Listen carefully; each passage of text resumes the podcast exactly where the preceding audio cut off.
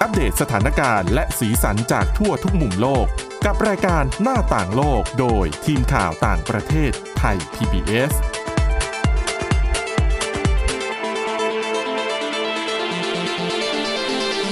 สวัสดีค่ะ ต้อนรับคุณผู้ฟังเข้าสู่รายการหน้าต่างโลกนะคะ มาอัปเดตสถานการณ์แล้วก็สีสันจากทั่วทุกมุมโลกกับทีมข่าวต่างประเทศไทย PBS ค่ะ วันนี้อยู่กับคุณอาทิตย์สุมนเรืองรัตน์สุนทรและดิฉันทิพย์ตะวันธีระในยพงค์ค่ะ สวัสดีค่ะ สวัสดีค่ะวันนี้นะคะมีเรื่องราวน่าสนใจคือเป็นความชอบของ ส่วนตัวของดิฉันเองด้วย คือคุณอาทิตย์สมนจะเอามาเล่าให้ฟังนะคะ เป็นเรื่องของกระแสเรียลิตี้ในเกาหลีใต้ ค่ะ อเขาต้องชื่นชมนะคะว่าบรรดานักคิด คือจะเรียกว่านักคิดได้ไหมยเป็นเป็นครีเอทีฟละกันของสถานีโทรทัศน์จำนวนไม่น้อยของเกาหลีใต้เนี่ยมีความคิดสร้างสรรค์ออกไอเดียรายการวาไรตี้ต่างๆเนี่ยออกมา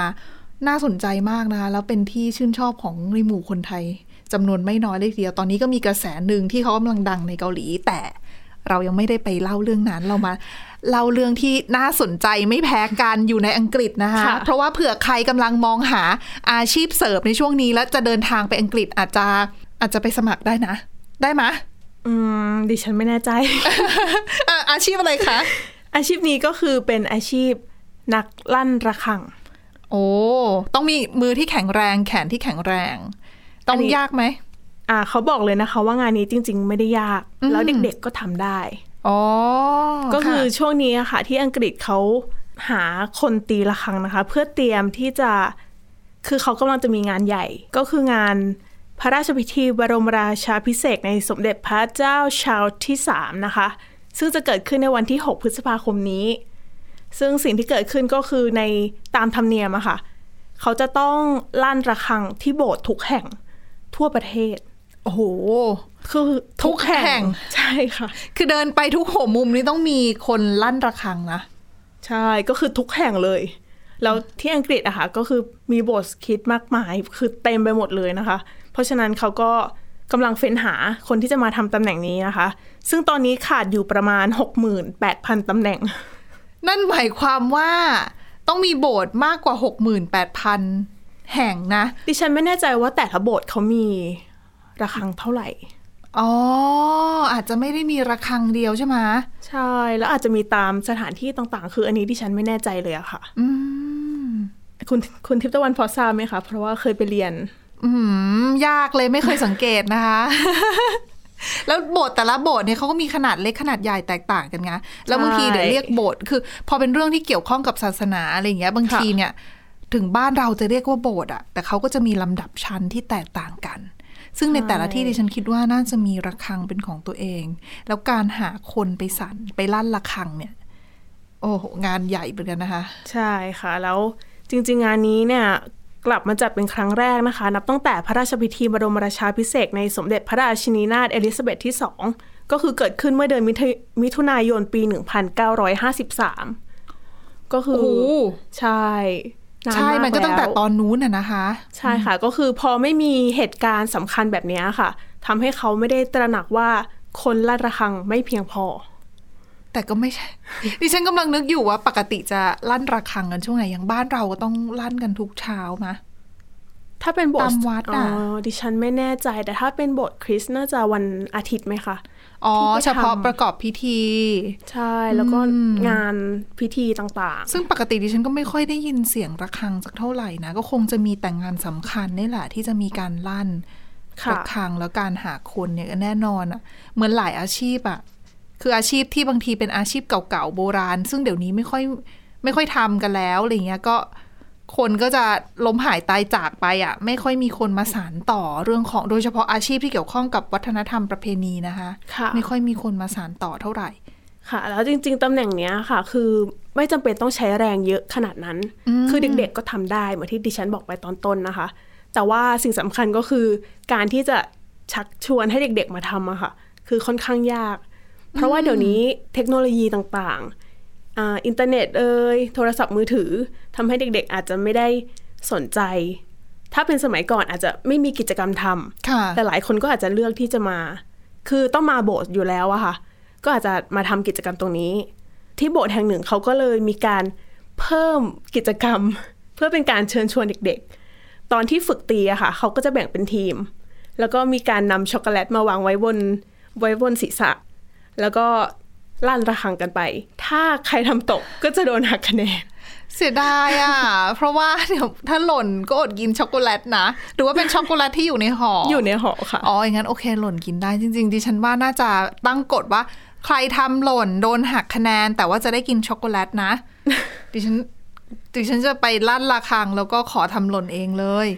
เออ ก็เป็นเหมือนเป็นความพยายามของเขาที่จะ ค่ะ พยายามหาให้ได้มากที่สุด เพราะว่าจริง ๆ เด็ก ๆ ก็ทำได้ อืม อีกทีนะดิฉันคิดอยู่เหมือนกันนะคะว่า ใช้เทคโนโลยีไหมจะได้ไหมอ่ะ จะผิดระเบียบไหมคะเพราะว่าเดี๋ยวนี้เราก็จะมีแบบแขนกลนะคะที่คอย อืม ขยับแทนก็อาจจะ แต่ว่าอาจจะกระทบกับเรื่องของความเวลาเราลั่นระฆังอาจจะต้องมีเรื่องของท่วงทำนองมาเกี่ยวด้วยไหมคะ ใช่ค่ะ ว่า คือ อืม ต้องมีการฝึกซ้อมนะคะ แล้วก็เวลาเขาลั่นเนี่ยเขาจะลั่นแบบเป็นจังหวะ ก็คือทุกคนต้องซ้อมกันนะคะ เออ แล้วเดี๋ยวจังหวะมันไม่ไม่กลมกลืนกัน แล้วไม่ ใช่ พร้อมเพรียงกัน แล้วไม่เพลาะอย่างเงี้ย เมืองหนึ่งเนี่ยมีหลายระฆังนะคะ แล้วตอน ค่ะ นั้นเนี่ยอาจจะคือตอนประกอบพิธีเนี่ยคาดว่าคงจะเป็นบรรยากาศแบบเงียบทั้งเมืองอะ ค่ะ เพราะว่ารอคือเหมือนร่วมพิธีไปด้วย แล้วก็เลยจะทำให้การได้ยินเสียงมันจะชัดขึ้นแล้วถ้าเสียงระฆังไม่ไปในทำนองท่วงทำนองเดียวกันเนี่ยก็จะแปลกๆนิดนึงนะ แต่ดิฉันว่าน่าจะมีคนให้ความสนใจเยอะแหละค่ะ เพราะว่าเป็นพระพระราชพิธีสำคัญ แล้วเป็นงานใหญ่ ใช่ค่ะ แล้วก็ไม่ได้จัดขึ้นกันบ่อยๆด้วยนะคะ เพราะว่า ค่ะ ล่าสุดนะ ปี 1950 กว่ากว่าๆ ใช่ 53 หนึ่งพันเก้าร้อยห้าสิบสามค่ะ อืมห้าครึ่งครึ่งศตวรรษ เกินครึ่งศตวรรษแล้วอ่ะ นานมากจริง อ่ะ ค่ะ ก็เผื่อใครนะคะ มีลูกมีหลานอยู่หรือว่าคนรู้จักอยู่อังกฤษนะ ลองเดินไปโบสถ์แถวบ้าน เออ ไม่แน่นะกำลังเปิดรับสมัครอยู่นะคะอาจจะมีงานให้ทำแต่ว่าไม่รู้ว่าได้ค่าจ้างหรือเปล่านะ ๆเอ่ออันนี้ อันนี้ไม่ได้ ฉั บอก ทราเหมืนใช่ ใช่ไหม แต่ว่า เออแต่ ค่ะ เออแต่งานแบบนี้หลาย ๆ คนก็ทำเพราะว่าเป็นส่วนหนึ่งของประวัติศาสตร์ด้วยล่ะ ใช่ แล้วน้องบางคนก็บอกนะคะ ว่านำไปใส่ซีวีได้ด้วย อ๋อก็ดีเลยนะคะเอออายุเท่าไหร่ น้องหูมีตั้งแต่บางคนฝึกมาตั้งแต่สี่ขวบเลยค่ะ โอ้โห น่าจะเป็นดิฉันว่าน่าจะเป็นความ ริง ชอบส่วนตัวด้วยหรือเปล่า อืม ค่ะ ก็เป็น ก็ต้อง โ ต้องมีชุดด้วยไหม น่าจะบางทีฉันเคยเห็นบางทีคนลั่นระฆังจะมีเหมือนแบบยูนิฟอร์มของตัวเองในการลั่น คือเออมันเป็นประเพณีของเขาแหละ ค่ะ อืมนะคะอ่ะก็ถือว่าเป็นอีกหนึ่งประเพณีที่น่าสนใจแล้วก็ไม่ได้เห็นกันบ่อยๆ ด้วยช่วงพระราชพิธีเนี่ยยังไงก็ติดตามชมข่าวในในโทรทัศน์ ค่ะ รวมไปถึงช่องเราด้วย น่าจะได้เห็นพระราชพิธีนี้นะคะ ค่ะ อ่ะไม่ใช่เจอกันง่ายๆ ค่ะ เรื่องต่อมาอย่างที่เกริ่นไปในตอนแรก เรื่องของกระแสนิยมรายการเรียลิตี้โชว์ในเกาหลีใต้ ค่ะ เป็นเรียลิตี้โชว์เกี่ยวกับอะไรคะ เป็นเรียลิตี้โชว์สำหรับคู่รักคู่เดท อืม แต่ไม่ใช่แค่นั้นนะคะ ก็ยังมีเป็นคู่รักที่เขาไม่ได้แต่งงานกัน แต่เขาไม่อยู่ด้วยกันด้วย ก็มันมันจะต่างจากเรียลิตี้โชว์ต่างประเทศยังไงอะแต่คู่รักของต่างประเทศที่ฉันเคยเห็นคือ เหมือนกับไปเฟ้นหาคู่รักใช่ไหม ค่ะ The Bachelor อย่างเงี้ย คือเป็นผู้ชายแล้วก็มีผู้หญิงมาให้เลือกแล้วไปเดทด้วยกัน แล้วก็จบก็แต่งงานกัน หรืออาจจะไม่แต่ง ก็ในผู้หญิงก็มีเหมือนกัน ของเกาหลีใต้นี่เหมือนกันแบบนี้ไหม ของเกาหลีใต้คือบางคู่อะค่ะ มีเขาคบกันมาจริง ๆ เป็นสิบปีแล้ว แต่ว่ามาออกรายการด้วย อ๋อ ก็คือมาออกรายการแล้วก็มาถ่ายเหมือนเก็บชีวิตประจำวันของเขา ใช่ คือตามธรรมเนียมอะค่ะในประเทศหลาย ๆ ประเทศอย่างในเอเชียบ้านเราก็คือ เขาจะเน้นที่คู่รักที่ต้องอยู่ด้วยกันนะคะจะต้องผ่านพิธีสมรส อ่าใช่ ต้องแต่งงาน คือเขาไม่นิยมเรื่องของการอยู่ก่อนแต่ง ใช่ คือเอเชียนะคะก็ก็มีค่านิยมแบบนี้แหละ คือคือถ้าคุณจะอยู่ด้วยกันคุณก็ต้องแต่งงานกันก่อน ค่ะ แต่ว่าต่างประเทศเนี่ยชาติตะวันตกเขาไม่ได้คิดแบบนั้นไงเอใช่อเขาก็ก็จะอาจจะอยู่ก่อนแล้วค่อยแต่งก็ได้ แต่ของเรานี่อันนี้ก็ถือว่าเป็นฉีกเลยนะ ที่เกาหลีใต้ก็คือ เดี๋ยวนี้อะค่ะ คือเขาเริ่มยอมรับเรื่องนี้กันมากขึ้น ก็ดิฉันว่าอาจจะเป็นเหตุผลที่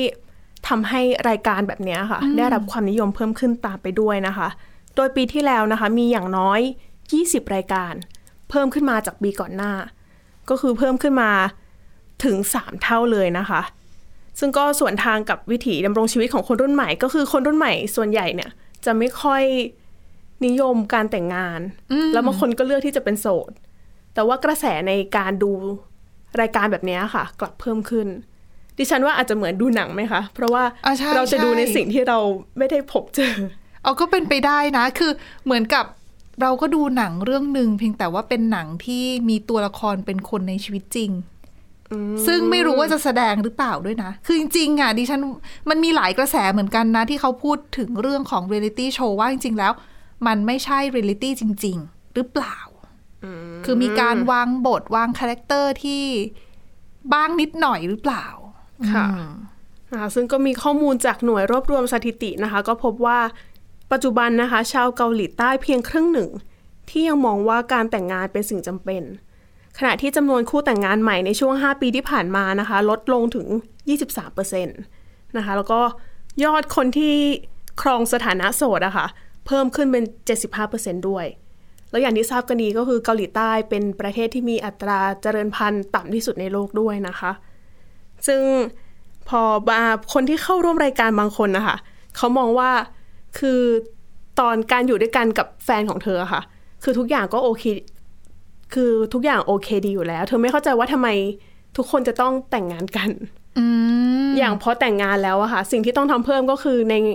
วันสำคัญต่างๆ ก็ต้องไป อ่า เยี่ยมญาติ บ้านเออ ใช่ คือ แล้ว พ พ อ อสองฝั่งด้วย พอแต่งแล้วอ่ะ มันไม่ใช่แค่เรื่องของคนสองคนนะคะคือตอนที่คบกันอยู่อาจจะเป็นคนสองคน ค่ะ แต่พอคุณแต่งแล้วเนี่ยมันคือครอบครัวสองครอบครัวนะคะ แล้วโดยเฉพาะในเกาหลีใต้เอง คือดิฉันพูดเหมือนรู้ดี แต่จริงๆเป็นความรู้ที่ได้จากการดูซีรีส์นะคะ อ๋อ เอ ค่ะ อซีรีส์ครอบครัวอย่างนี้ คือบางทีเวลาคุณแต่งงานแล้วคุณต้องผูกสองครอบครัวด้วยกัน แล้ว ค่ะ แต่ละครอบครัวเขาก็จะมีมีมีเรื่องราวของเขาเองอะนะคะ ดังนั้นเนี่ยก็พอแต่งงานแล้วเรื่องมันเยอะขึ้นไงทำให้คนสมัยใหม่เนี่ยที่รู้สึกว่าชีวิตวุ่นวายยุ่งอยู่แล้วเนี่ย ก็รู้สึกว่าไม่ค่อยอยากจะแต่งงานสักเท่าไหร่ด้วยนี่ไม่นับเรื่องของค่าใช้จ่ายที่เพิ่มมากขึ้น ถ้ามีบุตรนะ ใช่ ซึ่งเธอพูดถึงเรื่องนี้ด้วยนะคะ ก็คือถ้าแต่งงานกันแล้วเหมือนเป็นการเปิดทางให้ครอบครัวฝ่ายชายอะค่ะ โอ้ มากดดัน ให้เธอมีลูก แล้วผู้หญิงอะนะคะ คือเรา ใช่ เราก็ทำงานด้วยงานเราก็เหนื่อยนะ ใช่เพราะเดี๋ยวนี้ทุกคนก็ทำงานกันหมดแล้ว ใช่ค่ะ นะคะ เป็น ซึ่ง ปัญหาทุกประเทศ ใช่นะคะ ซึ่งผู้หญิงวัย 30-40 ปีนะคะ หลายคนเลยนะคะ คือมีการสำรวจจาก KB Financial Group เขาไปสำรวจประมาณ 2,000 คน ก็พบว่าส่วนใหญ่เต็มใจที่จะใช้ชีวิตโสดต่อไป อืม นะคะซึ่งขณะเดียวกันสังคมเกาหลีใต้ก็อย่างที่บอกไปก็คือ เริ่มยอมรับการใช้ชีวิตคู่ ด้วยการที่ไม่ต้องแต่งงานกันเพิ่มมากขึ้นด้วยนะคะซึ่งทางรัฐบาลเกาหลีใต้เองก็ทำการสำรวจเรื่องนี้เช่นกันนะคะ ก็พบว่าอัตราการยอมรับการอยู่โดยไม่แต่งเพิ่มขึ้นเป็น 65%จากเมื่อช่วง 10 ปีก่อนนะคะ อยู่ที่เพียง 46%เท่านั้นนะคะ ขณะที่มีเพียง 35%ที่ยอมรับนะคะว่า คนที่มีความรักแบบเนี้ยค่ะ ถึงจะมีลูกได้ ก็คือยอมรับแหละ แต่อาจจะไม่ได้ยอมรับในทุกๆมุมมองอะค่ะ คือเหมือนกับการที่ไม่ได้แต่งมันก็จะยังมี มีเหมือน เขาเรียกว่าอะไรกำแพงอยู่นิดๆไหมคะ คืออย่างน้อยเรายังมีความเป็นส่วนตัวของเราเองบ้าง ค่ะ ในขณะที่พอแต่งงานแล้วมันเหมือนกับเรื่องของคนสองคนกลายเป็นเรื่องเดียวอะไรเงี้ย เออ เพราะว่าตอนนี้เราก็เห็นคนเกาหลีใต้หลายคู่เหมือนกันที่อายุด้วยกันถึงแต่งงานกันก็ไม่มีบุตร ไม่มีลูกเลี้ยงสัตว์เลี้ยงดีกว่า ค่ะ ประหยัดกว่าได้ได้ได้ดูแลเขาเหมือนกันเออแต่นี้ถือว่าเรียกเรียกว่าเป็นปัญหาที่รัฐบาลต้องเข้ามาแก้ไขเหมือนกันนะคะ คือหมายถึงในกรณีของเรื่องของการมีบุตร อืมใช่ค่ะ อืมเพราะว่ามันกระทบกับเรื่องของจำนวนประชากรของประเทศเรื่องของแรงงานในประเทศ ใช่นะคะ แล้วก็มีเอ่อคู่รักส่วนใหญ่ที่ไม่แต่งเขาก็บอกนะคะ ว่าเหตุผลหลักๆ ก็คือเรื่องของการเงิน อ๋อ นะคะ แล้วก็บางส่วนก็รู้สึกว่าไม่ได้อยากยึดติดกับธรรมเนียมที่ ไม่ได้จำ มา เป็น านนใช่คือมองว่าไม่จำเป็นเดี๋ยวนี้รักกันก็อยู่ด้วยกันก็ ก็ ได้ ไม่ต้อ แล้ ง ว คิดอะไรเยอะ ใช่ค่ะ แล้วแต่งงานทีนึงอะ ค่าใช้จ่ายอีก ค่าใช้จ่ายสูงมากนะ ค่ะ ไม่ใช่แค่เกาหลีใต้อย่างเดียวบ้านเราก็จ่ายแพงมากเหมือนกัน คือบางคนเขาก็จะมองว่าอุ้ยไม่ต้องจัดหรอกงานแต่งจดทะเบียนก็พอแล้ว ใช่ ถ้าสมมุติว่าอยากจะแต่งนะคะ ค่ะ เพราะว่า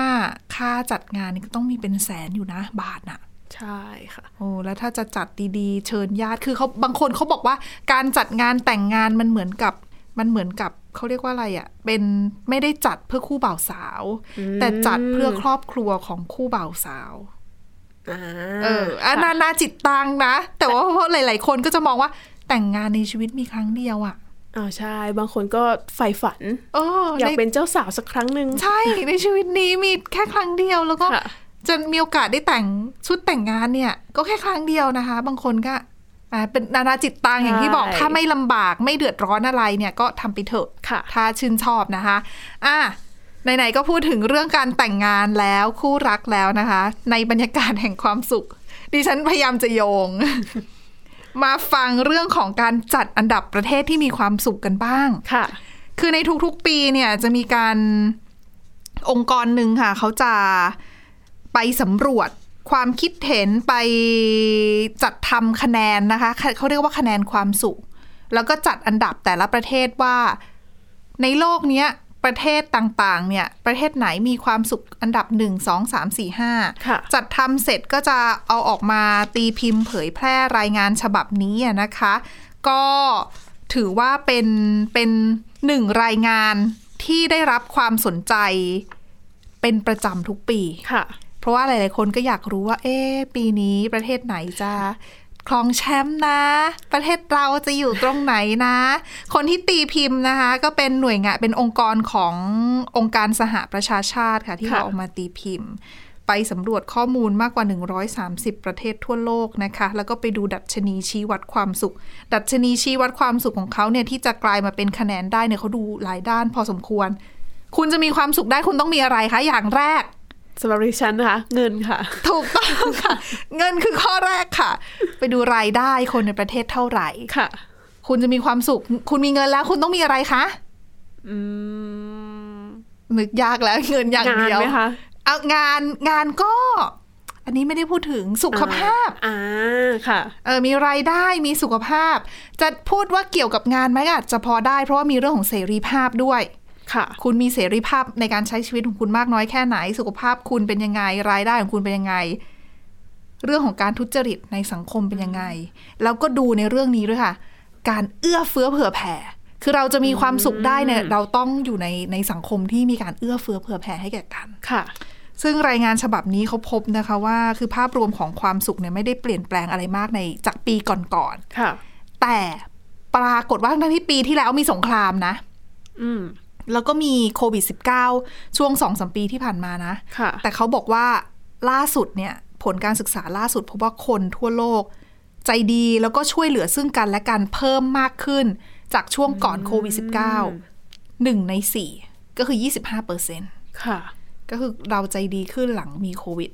อาจจะเพราะว่าเราเห็นความยากลำบากหรือเปล่า ใช่ เราก็เลยเหมือนกับแบบ เอื้อเฟื้อเผื่อแผ่ แล้วบางคน ให้กั อาจจะ มกขึ้น เจอประสบการณ์นั้นโดยตรง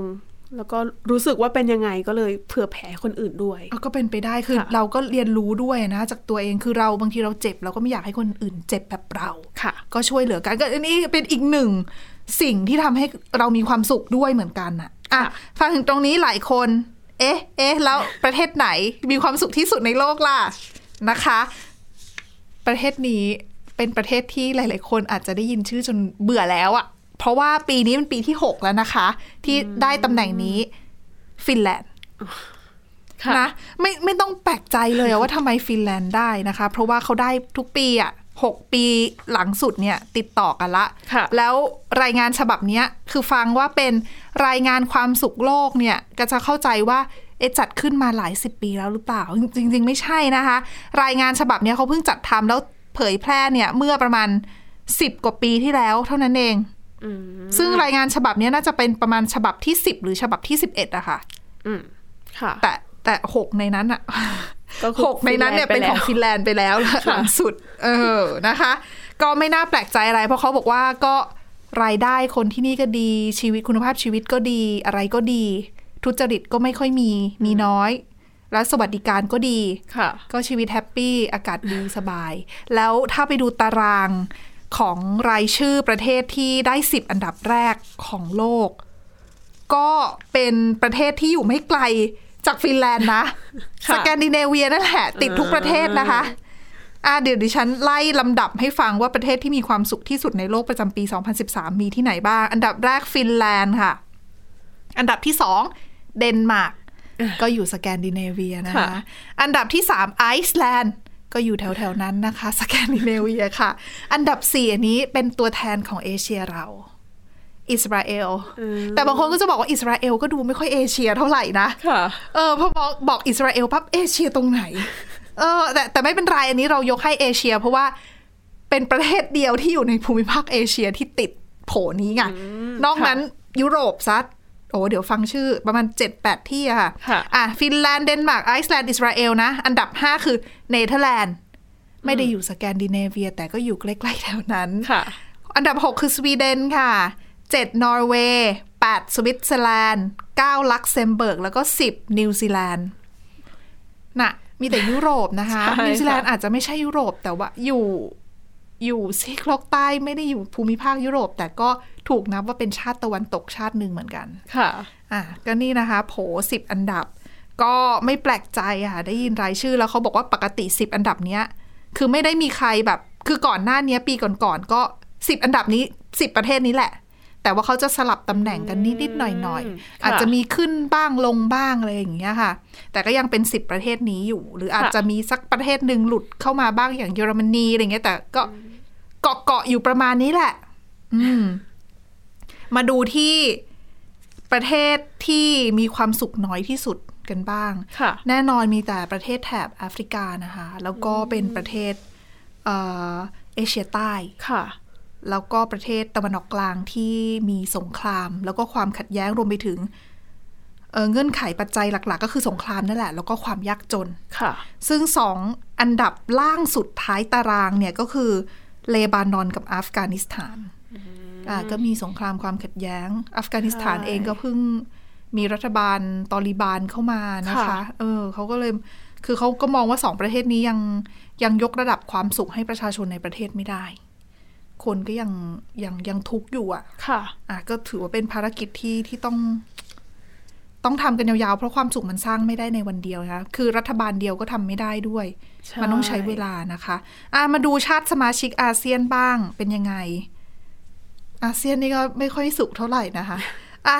มาไล่กันดูคืออันนี้ดิฉันรวบรวมมาแค่ 100 อันดับแรกนะคะ ว่า ค่ะ ใน 100 อันดับแรกเนี่ยมีอาเซียนกี่ชาติอยู่บ้าง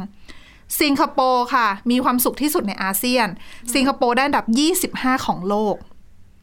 อืม ก็นึกอืมก็โอเค สิงค ใช่ โปร์ โอเคเลยนะคะ อ่าใช่ ยี่สิบห้า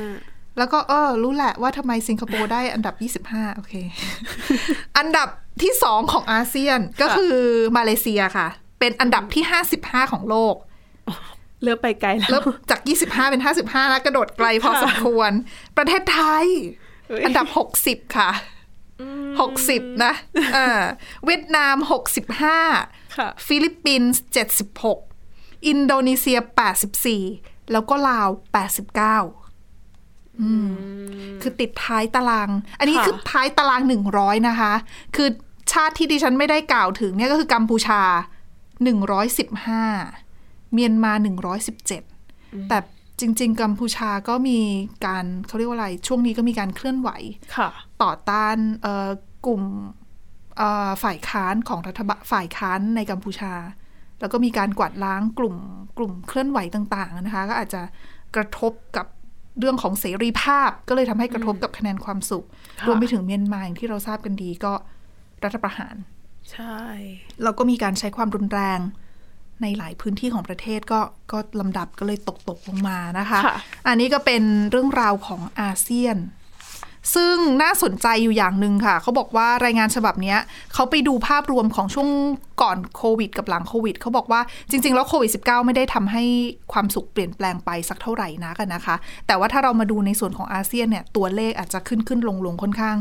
ค่อนข้างก้าวกระโดดพอสมควร แต่เขาไม่ได้สรุปมาให้ฟังนะว่า การที่อาเซียนเนี่ยมีแกลบช่วงก่อนกับหลังโควิด ค่อนข้างต่างกันเยอะเนี่ย เป็นเพราะอะไร ต่างกันเยอะในที่นี้ที่ฉันหมายถึงว่าอันดับ อืม ของแต่ละประเทศนะคะ ค่ะ อ่าซึ่งอย่างฟิลิปปินส์เนี่ยถือว่าเป็นประเทศที่อันดับตกลงมาค่อนข้างเยอะ หลังโควิด -19 อาจจะเป็นเพราะสภาพสังคมที่มันย่ำแย่ลงผู้คนใช้ชีวิตยากลำบากมากขึ้นก็เป็นไปได้เหมือนกัน ใช่ อีกจุดหนึ่งที่น่าสนใจคือ รัสเซียยูเครน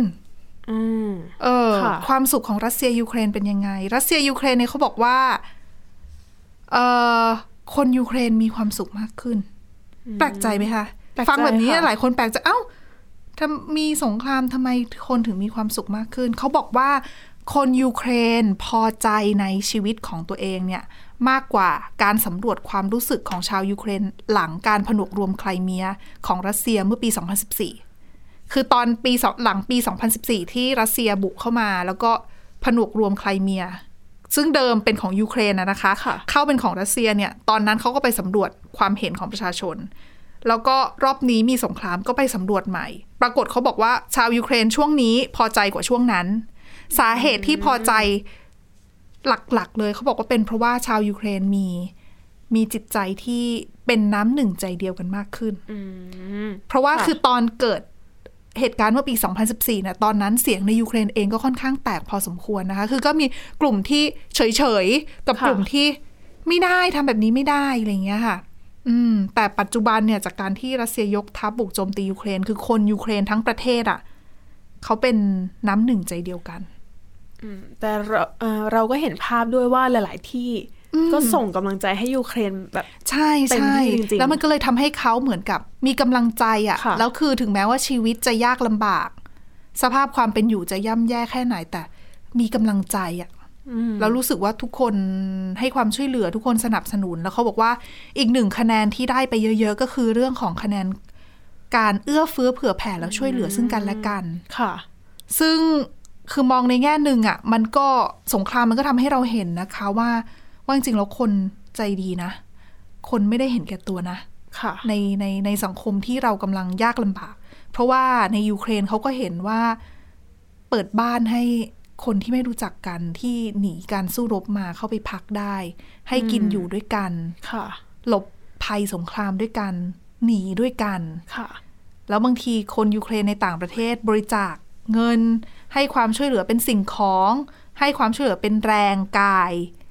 กับคนที่ตัวเองไม่เคยรู้จักหรือแม้กระทั่งเห็นหน้ามาก่อน ก็คือมองว่าเป็นคนยูเครนด้วยกัน ใช่หรือแม้กระทั่ง ก็เลยช่วยกัน คนที่ไม่ใช่เป็นคนยูเครนเองด้วย เพราะอย่างที่เราก็เห็นมีชาวอเมริกันชาวยุโรปจำนวนไม่น้อย ค่ะ ควักกระเป๋า จ่ายเงินซื้อของบริจาค ใช่ หอบเอาของบริจาคเดินทางไปที่ริมพรมแดน ค่ะ โปแลนด์บ้างละหรือว่าประเทศอื่น ๆ บ้างละที่เป็นเพื่อนบ้านของยูเครน เพื่อเอาของไปให้กับชาวยูเครนที่อพยพมาหรือว่าให้ความช่วยเหลือเขาในพื้นที่ หรือว่าเปิดบ้านของตัวเองให้กับใครก็ไม่รู้ ใช่ เข้ามาอาศัยอยู่อ่ะก็เห็นถึงน้ำใจในภาวะของสงคราม ซึ่งซึ่งไม่เกิดสงครามขึ้นจะดีซะกว่า ใช่ แต่ก็คือเป็นอีกมุมหนึ่งที่เอามานำเสนอ แล้วก็รายงานฉบับนี้ก็ค่อนข้างที่จะให้ข้อมูล เยอะพอสมควรในเรื่องของในเรื่องของความสุขที่มันเกิดขึ้นในภาวะสงครามแบบนี้นะคะ ค่ะ อ่ะและนี่คือทั้งหมดของรายการหน้าต่างโลกในวันนี้ค่ะ คุณผู้ฟังสามารถติดตามฟังรายการได้ที่ www.thaipbspodcast.com หรือว่าฟังผ่านพอดแคสต์ได้ทุกช่องทาง ค้นหาคำว่าหน้าต่างโลกค่ะ วันนี้พวกเราและทีมงานลาไปก่อนนะคะ สวัสดีค่ะ สวัสดีค่ะ Thai PBS podcast. View the world via the voice.